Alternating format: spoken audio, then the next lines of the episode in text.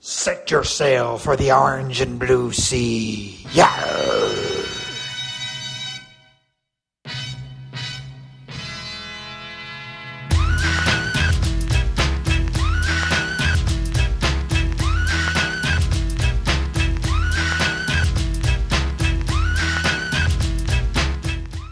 Welcome to the Java Men podcast. Your MC Jubes is on the line, and we got Shaps and we got Jesse as well. Uh, we got a uh, jam packed show for you this evening, as well as uh, some international news that we'll get to a little bit later.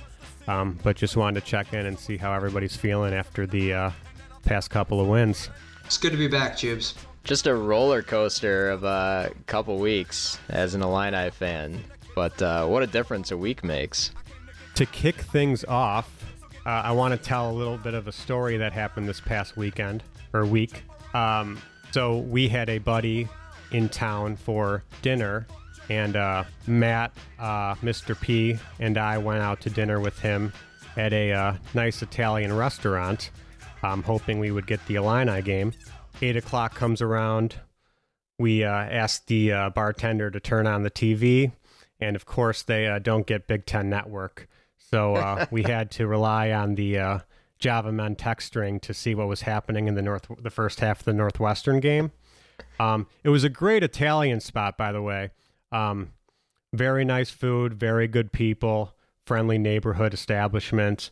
Um, but didn't get the game, so we had to rely on the text. And a lot of what we heard is uh, um, that the refs were, you know, the issue, which seems to be a common theme with with the Java men.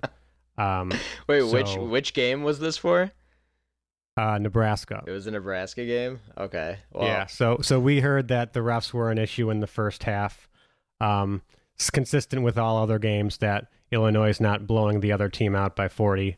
Um, so it was good to hear when we got home that we were actually, you know, handily um, taking care of them. But uh, didn't get to see the first half uh, because we were out to eat. Great little Italian establishment th- then. But before I get into the games, thinking of Italians, it does uh, bring me to our first segment, which is a new recruit out of Italia. See, Oh mamma, zumba zumba bacala. Oh mamma, zumba zumba bacala. Oh mamma, zumba zumba bacala. Zumba zumba zumba zumba zumba bacala. Does anybody have the lowdown on uh, Nicolo Moretti, I believe his name is, and what he will bring to the program? Yeah, sure, Jubes. I can take that. We have uh, a 6'2 point guard coming to us out of Italy from Australia. So the treasure map leads us all the way to Australia. Geoff Alexander hopped aboard the pirate ship and took us down there uh, to the uh, the NBA Global Academy. So this is just you know a pedigree of uh, international players that you know try and be seen by the large programs. Uh, fun fact: uh, Matthew Dellavedova came out of this exact same academy. Um, Wow. Yeah, yeah. So you know, there's some experience there. There's not much tape on this guy, but he does bring something we desperately need, and that's a true point guard. Uh, we'll get to the Skyy Clark news in a bit, I assume. Uh, but without him, you know, uh, we we've we're we have a void there. Um, Jayden Epps can only do so much. Um, you know, you've seen uh, TSJ fill in a bit at points. Um, Sencire try and do it, but uh, we don't have a true facilitator. All those guys are um, focused elsewhere in their game.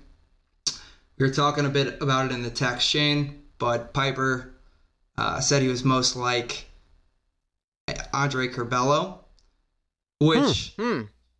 via like again, there's about five minutes worth of tape and highlights out there on him. Like I get it. Um, it's a guy, yeah, again that we could use. Uh, pass first, he says that himself. Um, but I mean, he's coming in undersized, small. There's there's also an argument around his height. I would say probably 90% of the articles list him at six 6'2", but there are some out there at 6 foot, which is meaningful. That's that's that's concerning. This is like the Bryce Young, uh, you know, the Alabama quarterback. Like, like he's listed as like six feet tall, but like if you look at him stand next to other people, he's like five nine. So But yeah, well, it- well, Kofi Cockburn might have been 30 years old. We don't know. it's true. Um, so I don't know. Yeah, it seems like exciting news. Uh, the, the weird thing is he's eligible to start like immediately. So I mean, I, I'm uh, assuming he's going to be like a um, Perrin kind of guy that just comes sits on the be- bench and practices. Uh, can be of emergency use, but I don't think you want your your point guard, your facilitator, your floor general having zero experience with the team. So C'è la luna mezzo mare, mamma mia per maritare. Fichi a culturale, mamma mia per facciare. It was a good recruit though. Good find. You know, it's crazy that that really there's been a ton of international recruits. Like I don't know if you really count Puerto Rico, but we've had a ton of recruits from that area. Absolutely. You got, you know, Kofi. It, there's been a lot that haven't worked out. Uh Vassal Metic, uh Bosmans-Verdonk. Uh, but you know, you you can find a Georgie internationally, and uh, so hopefully that's that's what we got here. Yeah, Geoff uh, Alexander has been a busy guy traveling the international waters lately, and also installing an entirely new offense for the Illini. So he's a busy guy, but yeah, it seems like a good signing. I mean, he yeah, like Jesse said, he is supposedly a true true point guard who was really impressing the NBA scouts too, who were like at that academy showcase thing. And so, and that's what we really need is like a true point guard who's going to facilitate. Yeah, he obviously needs to like get in the weight room probably for a while and get with the Fletch and get bigger and everything, but should fit in pretty well, I think. Um, and yeah, I mean the the timing is doesn't really seem like a coincidence. and I think even Piper mentioned that they actually wanted to bring this guy in at the start of the year. But I think with Skyy on the team, they're like, okay, maybe not. But yeah, I mean, a week after Skyy walks away from the team, we happen to bring this guy in. That, so yeah, it's pretty good timing, I think, on their point, on their part. But uh, yeah, well, I mean, I we'll, we'll probably have to get into the Skyy stuffs too uh, next because right after our pod drop last week, that's that's when we got the news about Skyy. So we haven't even talked about that yet. What was your reaction to that, Jubes? I can't say I was surprised. Um, I think from how the season's gone so far, you kind of pinned him as a transfer candidate at the end of the season. Um, he's mostly he's he's had some points where he was really where you saw like the flashes of why he was you know a, a five star recruit initially but he just wasn't able to be consistent and also um, his defense particularly is really where um, he he hurt Illinois. Um, I kind of I wouldn't say it was exactly like the Plummer situation where teams would just attack him or get him like one on one in ball screens and just go at him to the rim, but th- they did use you know his inexperience and his tendencies to jump passes and try to get in lanes and make something happen um, as a way to uh, kind of get to the basket easily or he's got he got burned on a few back cuts um, so he didn't he didn't play a ton after he started these games uh, and you got to think that we don't know what's happening or why he's why he's gone or if it has to do with basketball or, or not um, but it, it doesn't surprise me that he is leaving or you know leaving the program um, for at least the time being. I mean, you have to think. I don't know if you you both agree, but the fact that they're bringing this guy in now. Um, by the way, the only thing I saw about this guy is he looks like he plays like basically like Goran Dragic on the Bulls. Um, he has like a lot of the same mannerisms, and they're both lefty, and they make the same types of passes. Um, if he's anything like Dragic, I mean, that would be pretty awesome because Dragic was really good. Um, so, but but yeah, I mean, the fact that they're bringing this guy in, it doesn't seem like Skyy's returning to the program this year. Um, but I do wish him the best of luck, and hopefully he's you know getting um, whatever sort of um, help he needs or his family needs to um, you know get him through whatever they're going through right now. Um, so Yeah. not sure if you guys have anything else. I mean, I don't. I don't think it's a hot ta- take that that he's probably gone for good, and I think it lessens the blow that, you know, at least in the short term, um, it it really wasn't working out great. Like you look at the statistics, um, you know, that Evan Mayas of the world and Skyy Clark was was not was not adding much value on the floor. Um, you know, he didn't pass the eye test either. Um, but I mean, I think on the downside, it was always a question, you know, could we actually make noise in March with a freshman point guard? And now it's, can you make noise without a point guard? yeah. So, um, yeah, we, we got some, some work to do to figure that out. Um, you know, again, it kind of all goes back to Jayden Epps and what he can really do there. But Yeah, and he, I mean, Epps was, I think, a primary reason why Brad had a very short leash with Skyy. Um, Skyy was definitely bigger than him and able to guard, you know, one through five a little bit better, which is why they went the whole offseason with this switch everything thing that lasted about two weeks. Um, but yeah, I mean, Epps is, I mean, we're, we're relying heavily on Epps. He, he might be like our third most important player at this point. oh wow, Um, I'm calling that a stretch. But and he doesn't even start. who who do you think? So, in my opinion, I think Shannon is our most important player. Um, I think Coleman Hawkins is an important player because of what he does on the defensive end, and when he, it's kind of like the Curbelo effect, where when he's really good, you have a, a very good chance of winning, and when he's not good, you have a very good chance of losing. Um, and then, you know, that third spot, you you could argue it's Matthew Mayer. Um, you could argue it's Dain Dainja, but I think from a scoring perspective and creating for others, I think Epps is probably up there with one one of the most important pieces now, especially given the minutes that he's going to get. So I would argue Matthew Mayer. Um, Yeah. I- you know, I you brought up scoring and creating and whatever. Like Matthew Mayer brings that, plus he brings defense. Um, I mean, some of the blocks he's had in these last two games, phenomenal. Um, and Jubes, you're a stat guy. S- Stats say Matthew Mayer is like one of the best players in the country. I mean, that's one of the things that doesn't necessarily pass the eye test, but like, yeah, Yeah, his plus yeah, he num- minus huge numbers are always great. Yeah. Yeah, I think we talked about like in one of our first episodes at the start of the season was the most important players going in and and I think most of my my strong opinion was and I think we kind of agreed was Coleman Hawkins was probably the most important part and then the other part was Skyy Clark or Jayden Epps like whoever emerged really as like the main point guard because we knew we were going to be fine on the wing. Like we knew Shannon was going to be good. We knew Mayer was going to be for the most part good. And we knew, you know, like if Melendez continued to improve, we weren't worried about the wings. It was really can Coleman Hawkins step in and be the starting five and can, you know, one of the freshman point guards emerge. So, and I think that's we've kind of seen that to be the case uh, already. So, yeah, it's.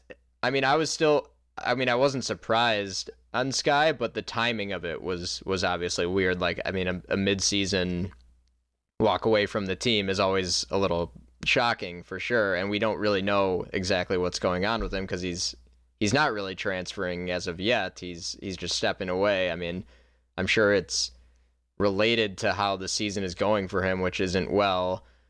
But you know, you don't know if it's like the injuries that he's been through, probably on top of just the stress and the pressure and all that stuff. You know, I mean, it's hard to say, but somebody also reminded me on Twitter that he went to four high schools in four years, also. So Did like, he really? yeah. So Wow. yeah, which I, Didn't like even I didn't that. even realize that, and so not coming from the most stable of environment, and I I tend to not blame the kid in these situations. It's a lot of times the the family, the parents, the people around them just aren't giving you know the best advice, and so it's unfortunate uh, for Skyy because we we know he's he's obviously talented, uh, but yeah, it's clear like you could just see. I mean, I was at the Northwestern game, and you could see when Underwood would point at him and tell him go check in. First off, my reaction was always like, "Oh, great! Like, here comes Skyy." But I would look at Skyy Clark getting off the bench, and he basically had the same reaction that I did, of like, "Ah, "Shit, I have to go in," and like he just brought the whole energy down. So, I mean, I, I it's not a surprise that honestly the, the team is has been playing a lot better. I'm not saying like he was a locker room cancer or anything like that. I, I don't think that's probably the case, but I think just on the court you can see just there's more energy and the ball moves better. Like this was our debate way back about Epps versus Clark too of of like the ball just moves better when Epps is in the game and it just did not do that. It was got it got very stuck when Clark was out there. So I don't know. Should yeah, should we get into the the recap of of the last two games because they look like a completely different team the last two games. I don't know if it's the competition, maybe, or I I, I mean it seems like something has changed though. I don't know. What did you guys think? Yeah, I mean it, it it's definitely something. Um as a, a wise man once said, uh, uh it's crazy when you run offense what you get. Um Wait, who said that? Brad Underwood. Um I believe the great philosopher Brad Underwood uh in the year 2023. um Jesse, I don't I didn't know if you you heard that one I did. um yeah. from Brad. Um Unreal. but it yeah i mean again we don't know if it's again my my theory on the pod i don't know what was going on but the shoulder injuries led to these the benching of these players. Um and we were two for two on that with melendez and clark. And we don't i don't think that clark leaving the program like is the reason why they're winning these two games. Um i think it was kind of a combination of everything that happened and losing to Nor- northwestern in in the way that they did um, but you can tell that in these two games, so first game they beat, I believe it was number, was it 14 14, yeah. or 13, Wisconsin, uh, 79 to 69. They were without um, Wahl, who is their best player by far. Um, and they looked much better than Wisconsin the entire game.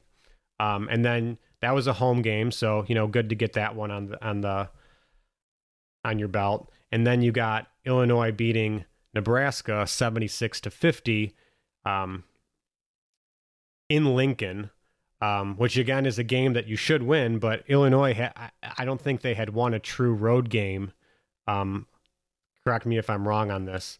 Um, until that point, um, so the I mean my reaction to those games um, that I was able to to see anyway, um, sans the first half of the Northwest or the Nebraska game, is that they were running the spread offense um, pretty much the majority of the time, um, and what was happening was after the initial action um, didn't work, they would go into kind of the secondary action where they'd go to pick and rolls and they'd get guys moving um, on dribble handoffs.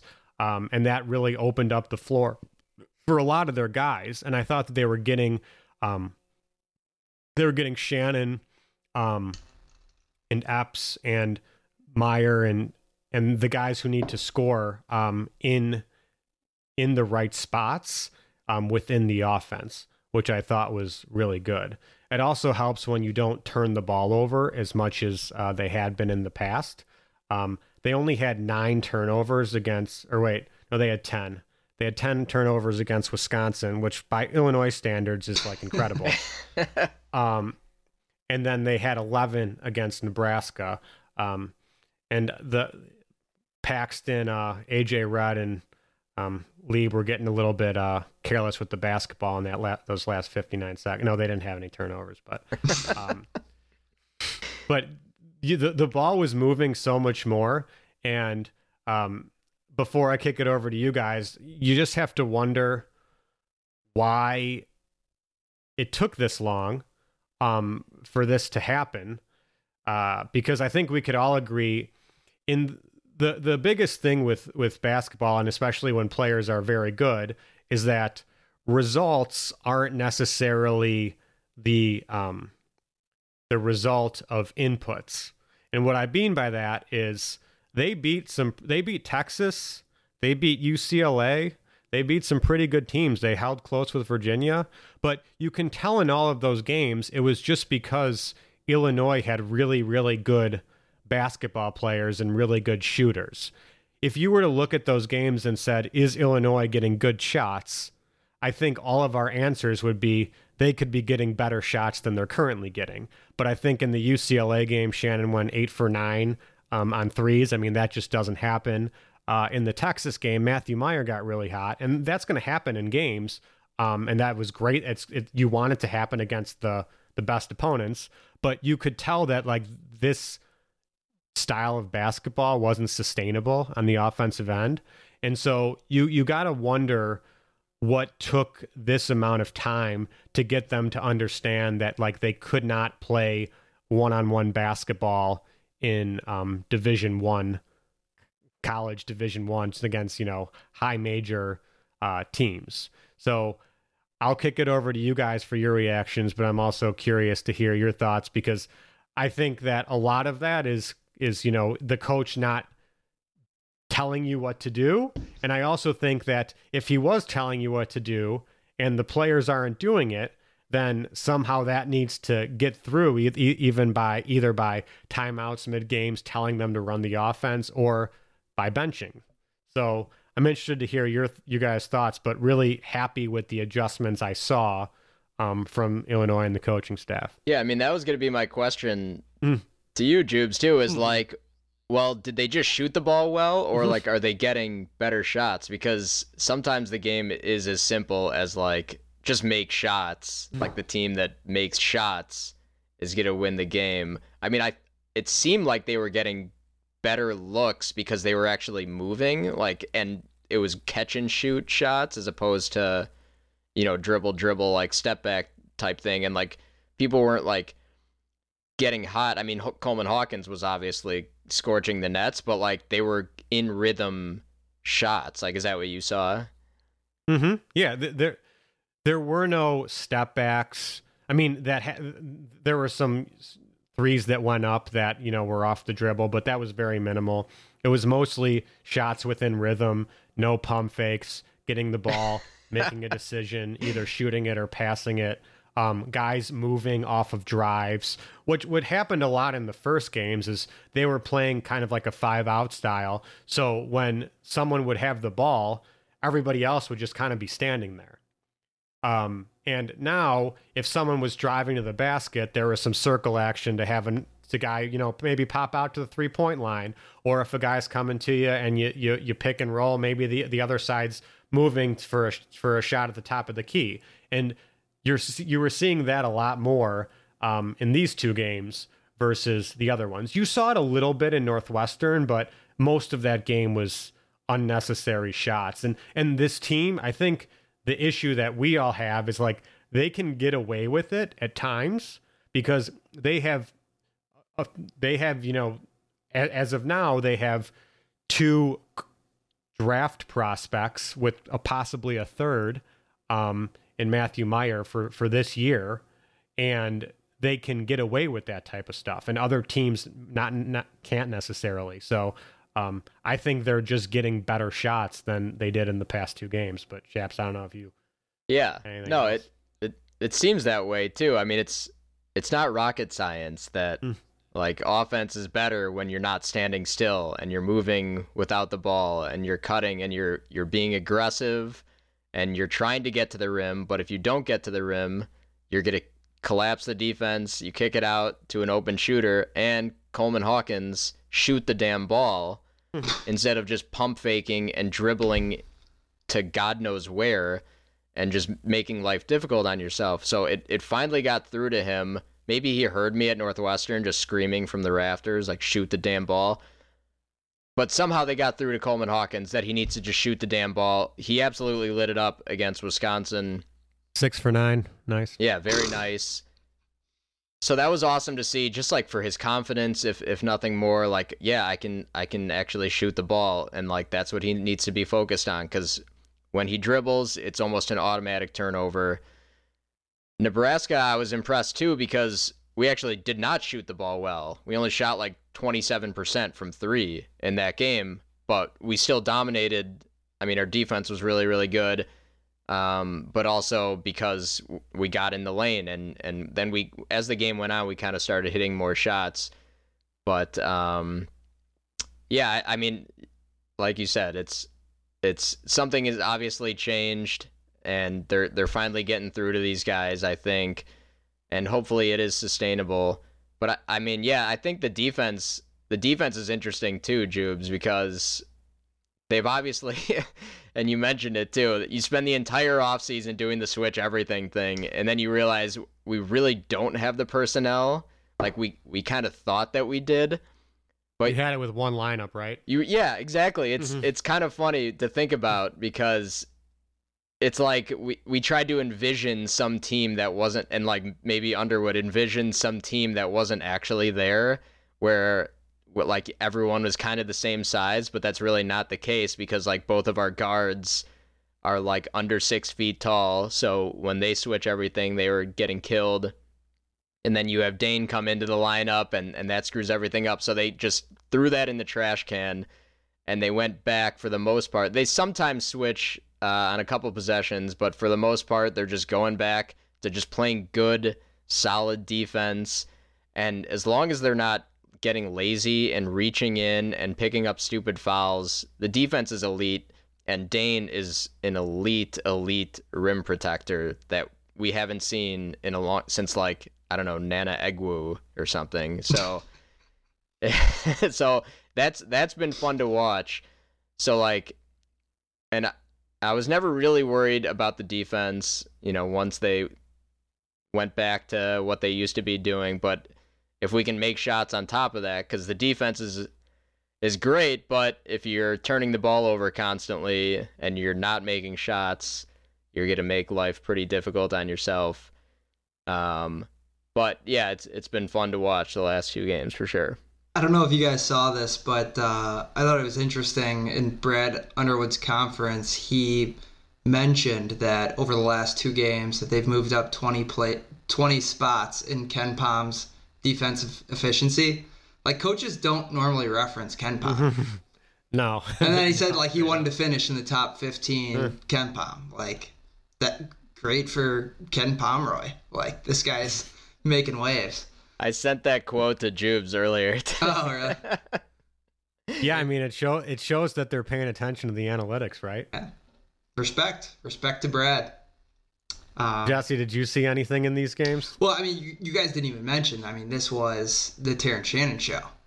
Mm-hmm. Um, you know, uh, Jubes, credit to you. You know, as you were talking about the change in defense, or sorry, the change in offense, you were saying that you needed to get Shannon the ball while he's moving toward the basket.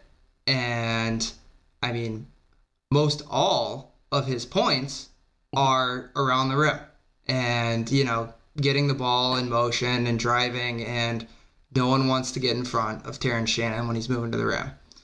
Um, and so, yeah, you saw that he had what 24 against Wisconsin, 25 against Nebraska. Um, that Nebraska stat line was was so it's 25 I'd say 25 points, 11 rebounds, yeah. four assists, four steals. Um, Plus 25. yeah.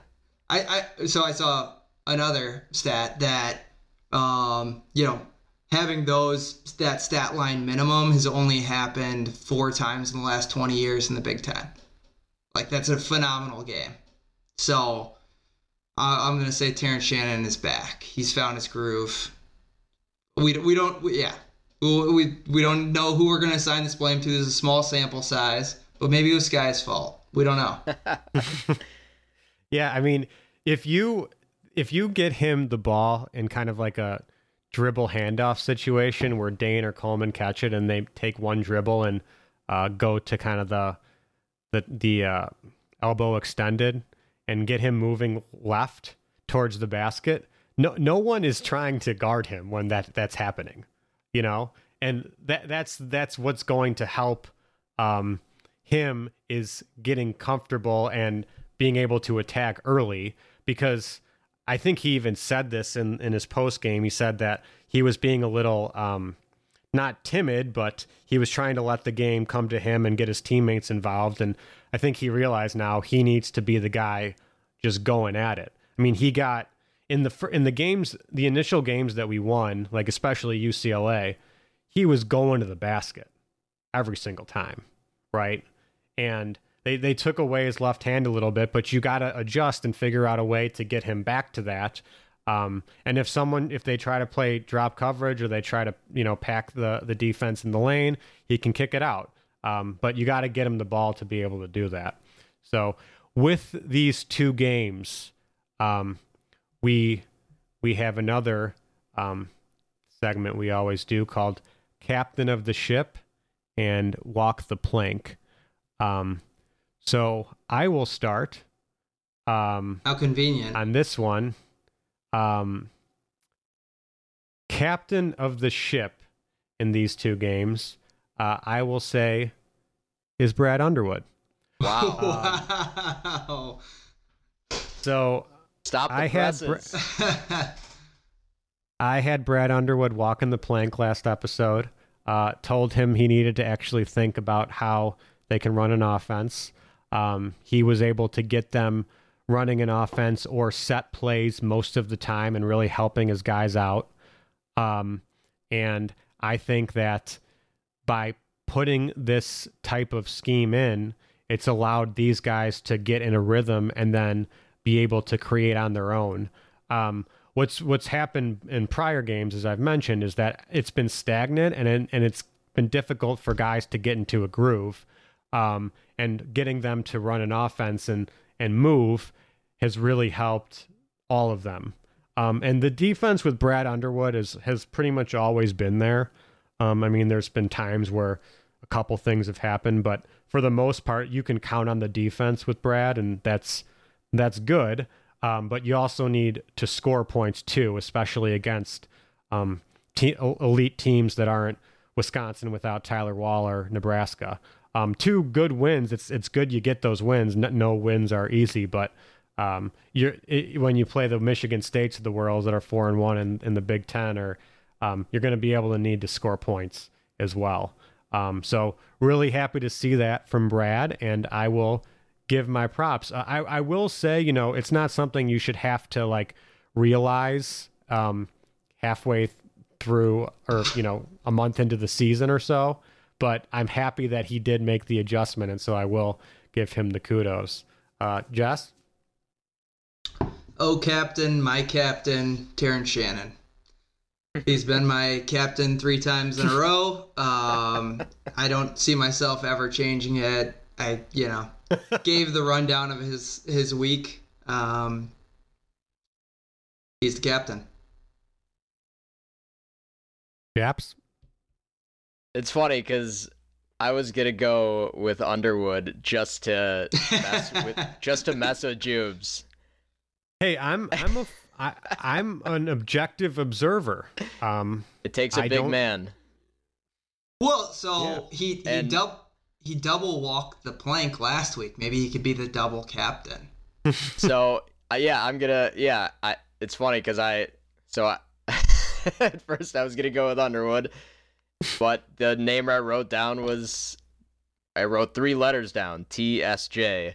Mm. So Jesse, I, I'm in the uh, same boat as you. It's got to be Shannon for the last two games. with those 20 point outings, especially the bounce back too after I think he had 9 points against Northwestern. He's obviously very frustrated. He, I think he you know, he puts a lot of weight on his shoulders and he knows he has to be the leader of this team. I think he was getting frustrated because defenses were obviously keying on him and collapsing and, and making things difficult, and he wasn't getting any, you know, those close calls and like it, it like it, it was a tough time for him. And also when he would kick it out, nobody would be willing to shoot the ball, you know. So I think the fact that other guys on the team are actually knocking down shots are only going to help him more to getting into the lane because when those rotations are a little bit slower, like he just needs a little bit of a crease and he's either getting to the rim or he's getting fouled and he's a really really good free throw shooter. So, yeah, TSJ is is definitely my captain of the week. I think uh, who could be lead uh, deckhand uh, would be Coleman Hawkins. Agreed. He's had a big turn He- turnaround as well. He deserves an honorable Um, mention here. yeah, he is. He deserves. Yeah. it. That, that dunk yeah. we've been waiting for all season. You we know? ride Coleman pretty hard. He probably got the brunt of the criticism during the the losing streak, really, and all we've been asking for was him to just shoot the ball. Like we all knew that he could do it. It was it was just him actually like believing in himself and and so it's great to see. But I I cracked up because the one time he had a pump fake, it was that in the corner and he Oh. pumped and drove down the baseline and slammed it home. So I, I couldn't stop laughing because it was he actually created a good play off of the pump fake. Yeah, I mean, he was he I, again. It was it's kind of like the Curbelo thing. Like Coleman Hawkins is a much bigger difference maker on defense than Curbelo was, but you, the highs and lows of your team, if you if you can get him at mostly the highs, you're you're he's going to be a problem because he can shoot and he could protect the rim and play defense, and that's why he's a NBA draft prospect, right? It's not for his ability to create um, off the dribble. That's not what he can do, or that's not what he will do. When he goes, when he if he gets drafted in the NBA and he plays in the NBA, he is going to play the RJ Melendez role on offense, where he is going to sit in the corner um, and wait for a shot. That's that's what he's going to do. Three and D. Um, yeah. Shannon, 24 points against Wisconsin and then 25 against Nebraska. I mean, that's that's good stuff. Um, since I went first on the plank, um, I'll let uh, Shaps, you went last, so we'll let you go first on this one. okay. So walking the plank this week is the journalists. Stay with me. Journalism had a rough week. if you follow uh, the Illini, rough week for the journos. Um, first, last week we had the the Skyy Clark news come out, and there were certain guys, certain Illini guys, that might have wanted to be, you know, first to the to the cashier, I guess, to to cash in the, the Skyy Clark news. And they strongly, without saying, strongly inferred that he was transferring from the program. So everyone obviously ran with that, and Illini Nation is pretty passionate. Maybe not always the smartest group of people when it comes to Twitter and tweeting at kids and reacting negatively when something bad happens. And so, you know, everyone kind of attacked Skyy Clark during that time period. Well, then later on, it comes out that he is not necessarily transferring. He's just kind of going through something right now. And then Brad Underwood came out with a statement supporting him. So these Illini guys didn't really look too good. Uh, and then they stayed up all night trying to defend their terrible journalism. So it just made it look even worse. So rough week for them. Then on the morning of the Nebraska game, it came out that Matthew Mayer might have gotten injured uh, at practice or something, something like with his foot, and he might be out for the game, out for the season. Nobody really seemed to know. Even you know real beat guys were reporting this like this might be a real real thing. And then all of a sudden you know illinois basketball tweets out you know the game time and everything like that and he and matthew mayers on the graphic and obviously in the starting lineup. So that was a terrible look.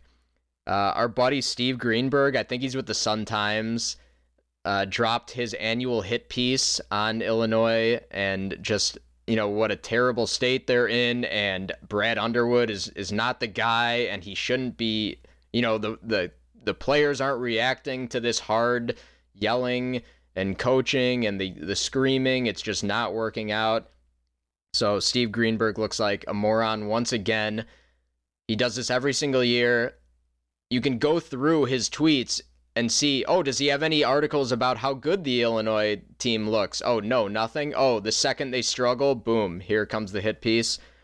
Um, and then also there was a football guy, there was a football commit, a transfer that was coming in, an offensive lineman from ECU, Avery Jones, who committed to Illinois like three weeks ago, and then all of a sudden announced that he was committing to Auburn.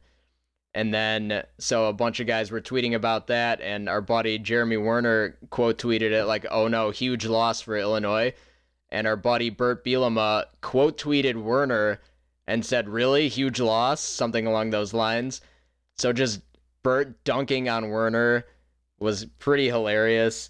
Overall, just a rough week for the journos out there. That's why they're walking the plank. I like that. I like that. Uh, I think someone just here's my prediction of what ha- happened. Um, I think someone just like saw a door in the facility and like Luke Goody's foot was just outside of the door in like a boot. And and somehow that because he's the only one wearing a boot. No. And somehow they he traded that, it in. He traded his boot. He gave it to the kid who sits next to him on the bench, the Connor um, Severin. Is that his Oh, name, yeah. Jesse? You know what Oh, I'm talking okay. about? Well, maybe it maybe it's it pretty was funny him. if you look along the bench. It's like, oh yeah, there's the boot. Like it's actually the guy next to Goody. Who's yeah, been so of the maybe boot. maybe they saw Connor Serven and and that's what happened. I, I don't know. I mean that it's pretty insane like to to hear that one of your best players like might be out for the year like 20 minutes before the game and then it's just he's just like warming up on the court. Um Jess, what do you got? Um, well, along the same lines of, of the Brad Underwood uh, discussions, I'm going to make the Brad Underwood haters walk the plank. After the last two games, come to find out he hasn't lost the locker room. He hasn't lost his players. Um, he's made adjustments, and he's working with a new team. You know, it's a new scheme. He's had a, he's he's battled a lot of adversity. You know, you you you know your most senior leader really coming back to this team because Coleman Hawkins isn't a leader. Was Luke Goody who gets injured, doesn't see the floor.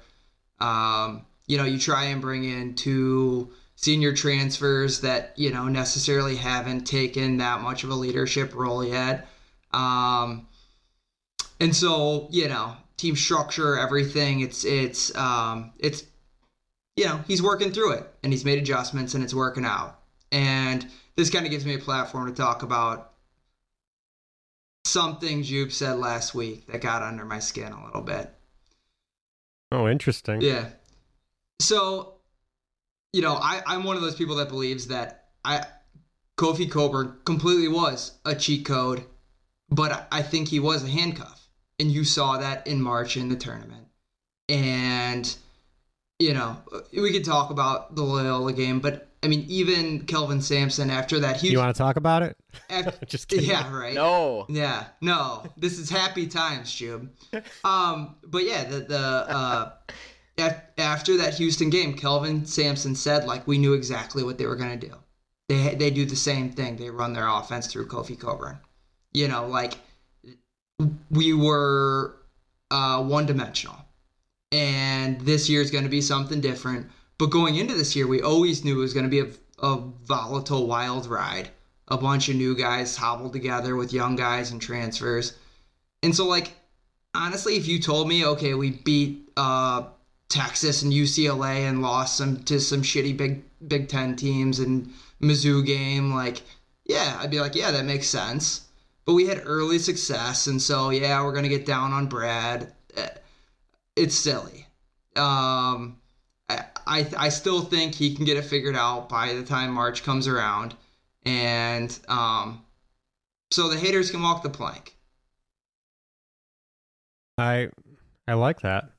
Um, I think you know when someone runs the same play 50 times in a game uh, against Loyola and it never works. You know, something just gets in your mind that wonders if he can adjust. But you know, that's a conversation for me. Maybe an off-season pod, uh, depending on how this year goes.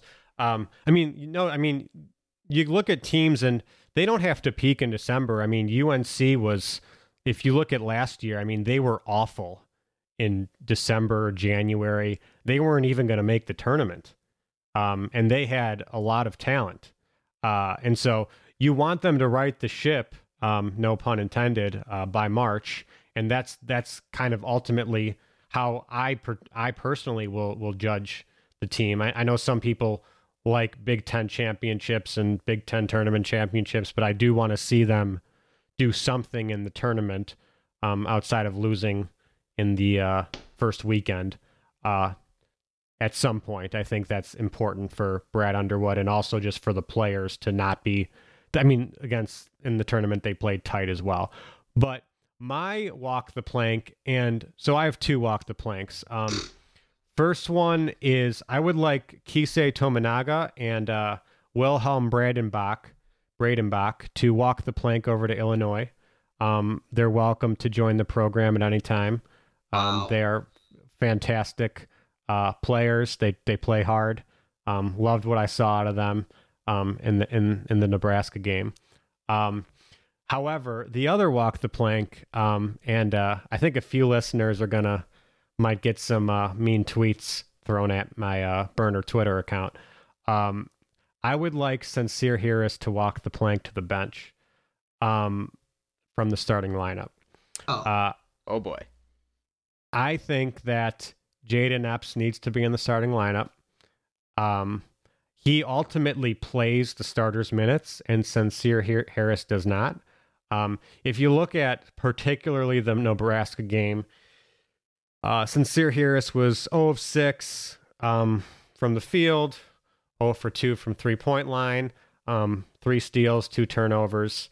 Um, it just really looks like and I, I think this is a you know a scouting and March thing, but he is a he at this point he's a liability on offense. And if you look at um, how some teams played us, where they were daring Dont- Da'Monte Williams to shoot um, in March, um, or some Big Ten teams with scouting, you're really gonna potentially get that with Sencire Harris in the starting lineup.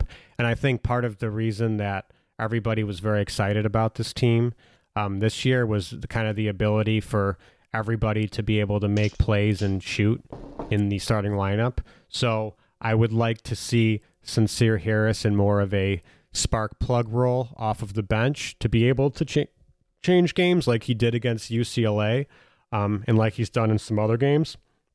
So that is where I would put him. I understand that um, right now we don't have a ton of guys that can create off the bench.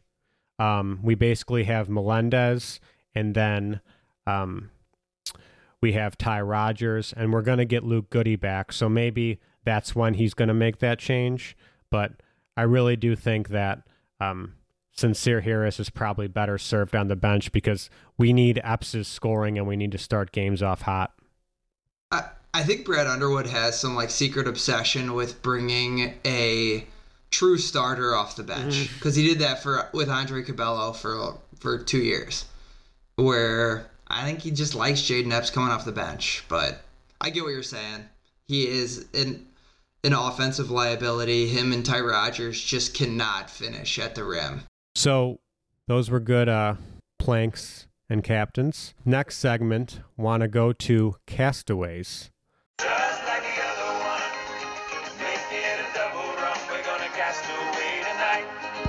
Um, we like to check in on former Illini or sometimes former conference opponents, kicking it over to Shaps to talk about a couple castaways.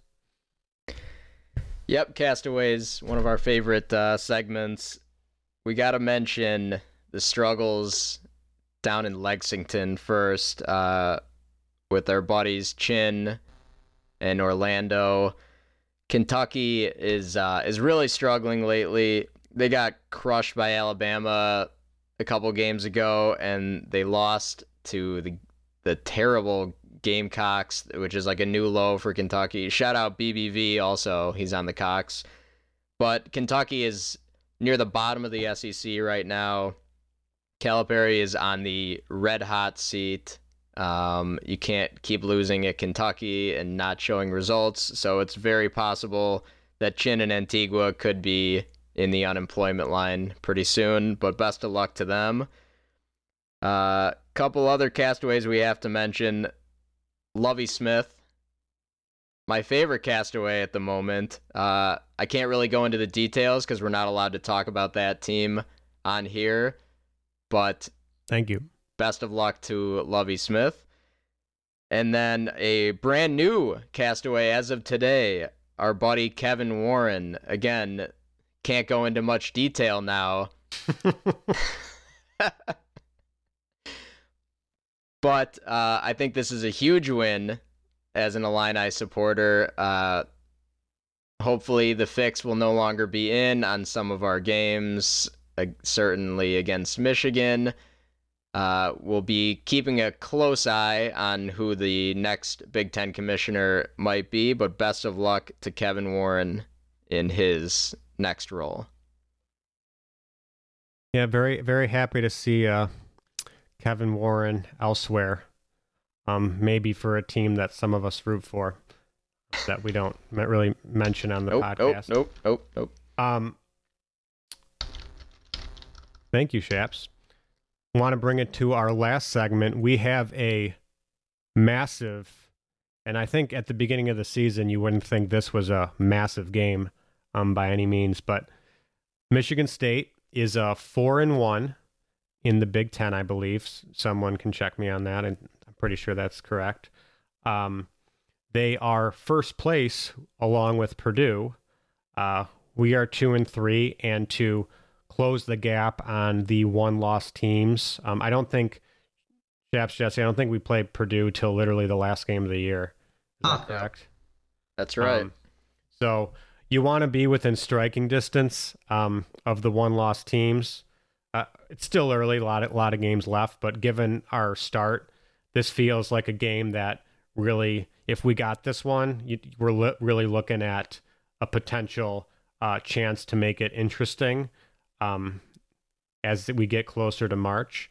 Um, so we got Michigan State tomorrow. I believe Dr. D um, point tweeted out the line at minus four and a half. yeah, we don't have to um, guess. We don't have to guess. I feel like he's always like a point off though. He, I think he gets his lines. Yeah, from I a don't know weird where he gets his. Li- I I totally agree with you, Jesse. Because mine shows Is it it open usually- at minus five. Okay, and I didn't even look at this one honestly. So uh, yeah, I yeah, I show minus five, and it's actually up to minus six, which means uh, Joe already bet on it. Um, d- is he usually? I feel like he would usually be like a point off in Illinois' direction. Like he I, don't think he means to juice it in either way. I think he just gets bad lines. That's fair. So uh, Illinois is uh, 24th in KenPom um, as of I think 7 p.m. tonight. Michigan is 40th. Uh, they're they're 61st in offense, uh, 39 in defense. So uh, definitely decent on the defensive end. Um, their length and athleticism is is something that um, we see a lot out of Michigan State, and it's one of the reasons why um, they give Illinois problems in some years uh, because I think they're one of the few teams that can compete with Illinois' athleticism at multiple positions. Um, they also have um, Hoggard and AJ Walker, who are probably, um, if you were to pick who, a, a starting backcourt right now in the Big Ten, uh, you might take them as your top two. Um, so I think this is this will be a good game. Michigan State has won and beaten some good opponents. They've I think they only got lost to Gonzaga by one.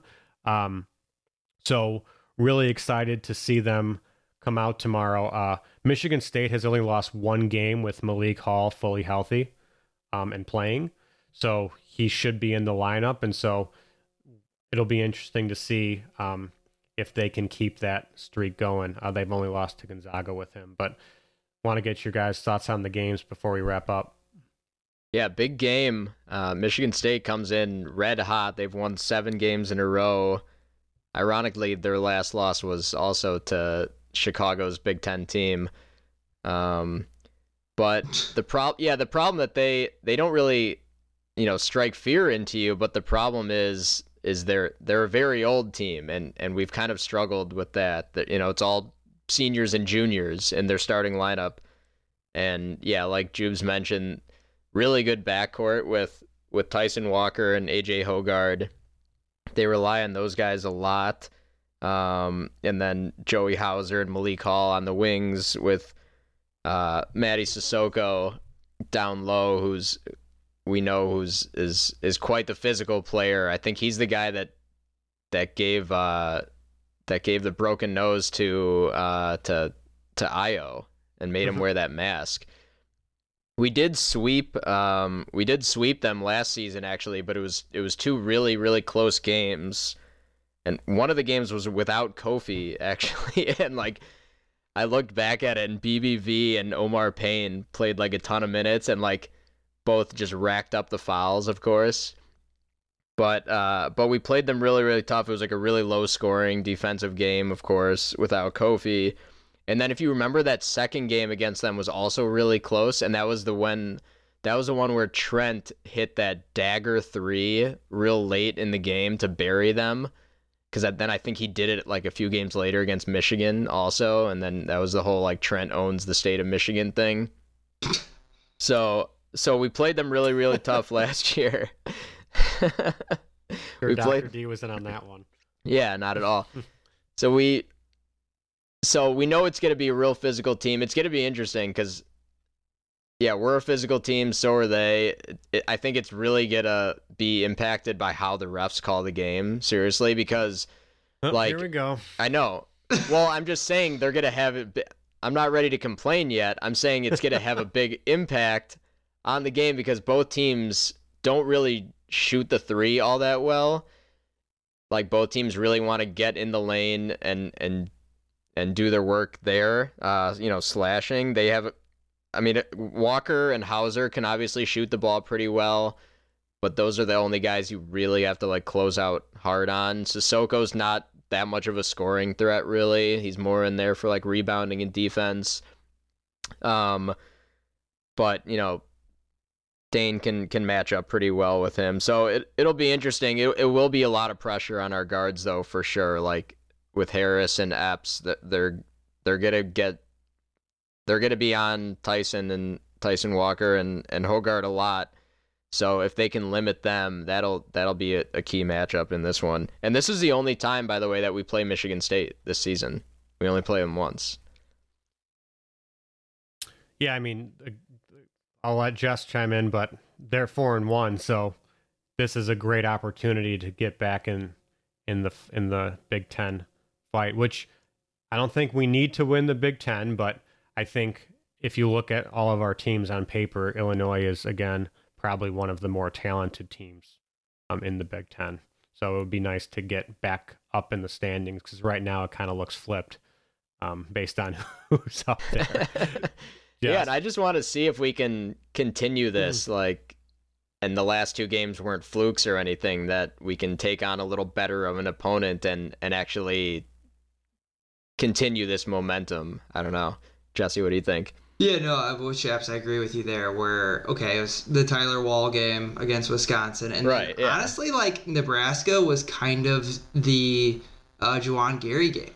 I mean, he was their best player, and he didn't play the whole second half, and that's where we really took off. Like we were the better team, we should have won that game, but like both those have semi asterisks next to them. Um, so yeah, I mean, this would be a great win. I mean, you guys did a, did a good summary. Um, I don't have much else to add, but but one thing I did want to say was credit to Dr. Spinney. He he had Michigan State as his like sleeper pick of the Big Ten in his preseason previews. I don't know if you guys remember this. Oh yeah. Yeah, I've got it plastered up on the wall here, so that when he's wrong, I can I can laugh at him. But great yeah. call. I, yeah, I don't think he's he's too wrong about it. but um, I mean, it, it's it's super early. It would be nice to be uh, 500 in the Big Ten. And I mean, this season, as we know, it's going to be an absolute dogfight. Like Purdue is the only true like good team in the Big Ten, or I guess you, you maybe you'd say borderline great team. Um, so like, I, you know, I think six losses might be able to win the Big Ten. So like, we're we're certainly still in the fight, and so um, yeah, Yeah, Friday's gonna great be huge. yeah, it's a great measuring stick for sure. Is this is this game for sure? And I was surprised by the line. I I didn't think it would. We were going to be this heavily favored, but I've been surprised a few times. Vegas seems to really like us. I I don't know why exactly. Jubes, uh, are they are they looking at the analytics or what are they seeing that Illini fans might not be seeing? No, I mean th- they're looking at KenPom full body of work, and then you also get a couple points at home. I mean, on a neutral court, we're probably talking about like a, you know, an Illini minus two and a half, minus three type of situation. Um, but at home, you get you get a couple of points. Um, right right now, Mich- in in Big Ten, I know it's early. Um, Purdue has about a seventy five percent chance to win at least a share of the Big Ten. Um, That's a lot. Michigan Michigan has a three percent chance, and Illinois has about a two percent chance. Um, they were at about 0.4 a couple games ago, so obviously this can change pretty quickly based on how they play. But um, it just goes to show that, th- and I and I like I like the Sean Harrington approach um, to the Big Ten standings, where he does the plus one for a win on the road and a minus one Yep. for a loss at home.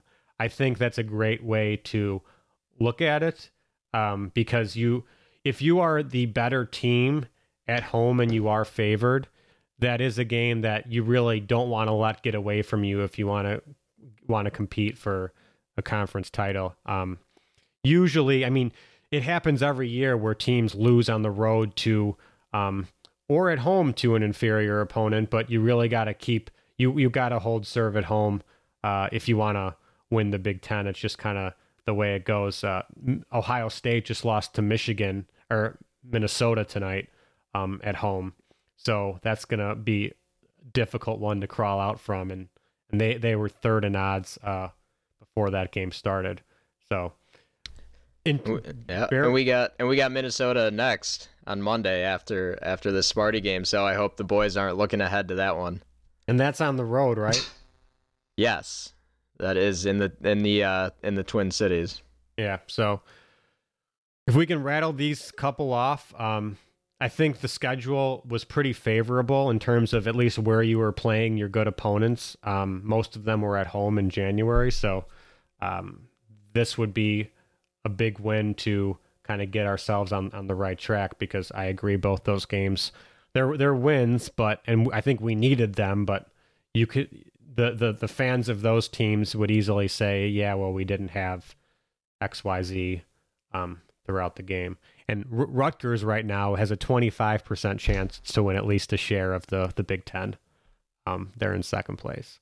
So, um, with that, uh, we will be signing off for the evening. Jess or uh, Shaps, you got any closing thoughts? Crushed it, Jubes. Way to fill in as uh, as steering the ship tonight uh, for for the Sudsy. We've got a lot of number crunchers on the Java men, so you know when that new fiscal year starts up, uh, we we gotta earn those paychecks. Believe it or not, we don't we don't get paid for the uh, podcasting yet. Yeah, under, understandable. Yeah, our, our normal MC was uh, late night at the office tonight and probably will be for the next couple of weeks here. But uh, God bless our accountants. yeah, thanks, Slags. We appreciate you. All right, boys. Signing off. ILL. See ya.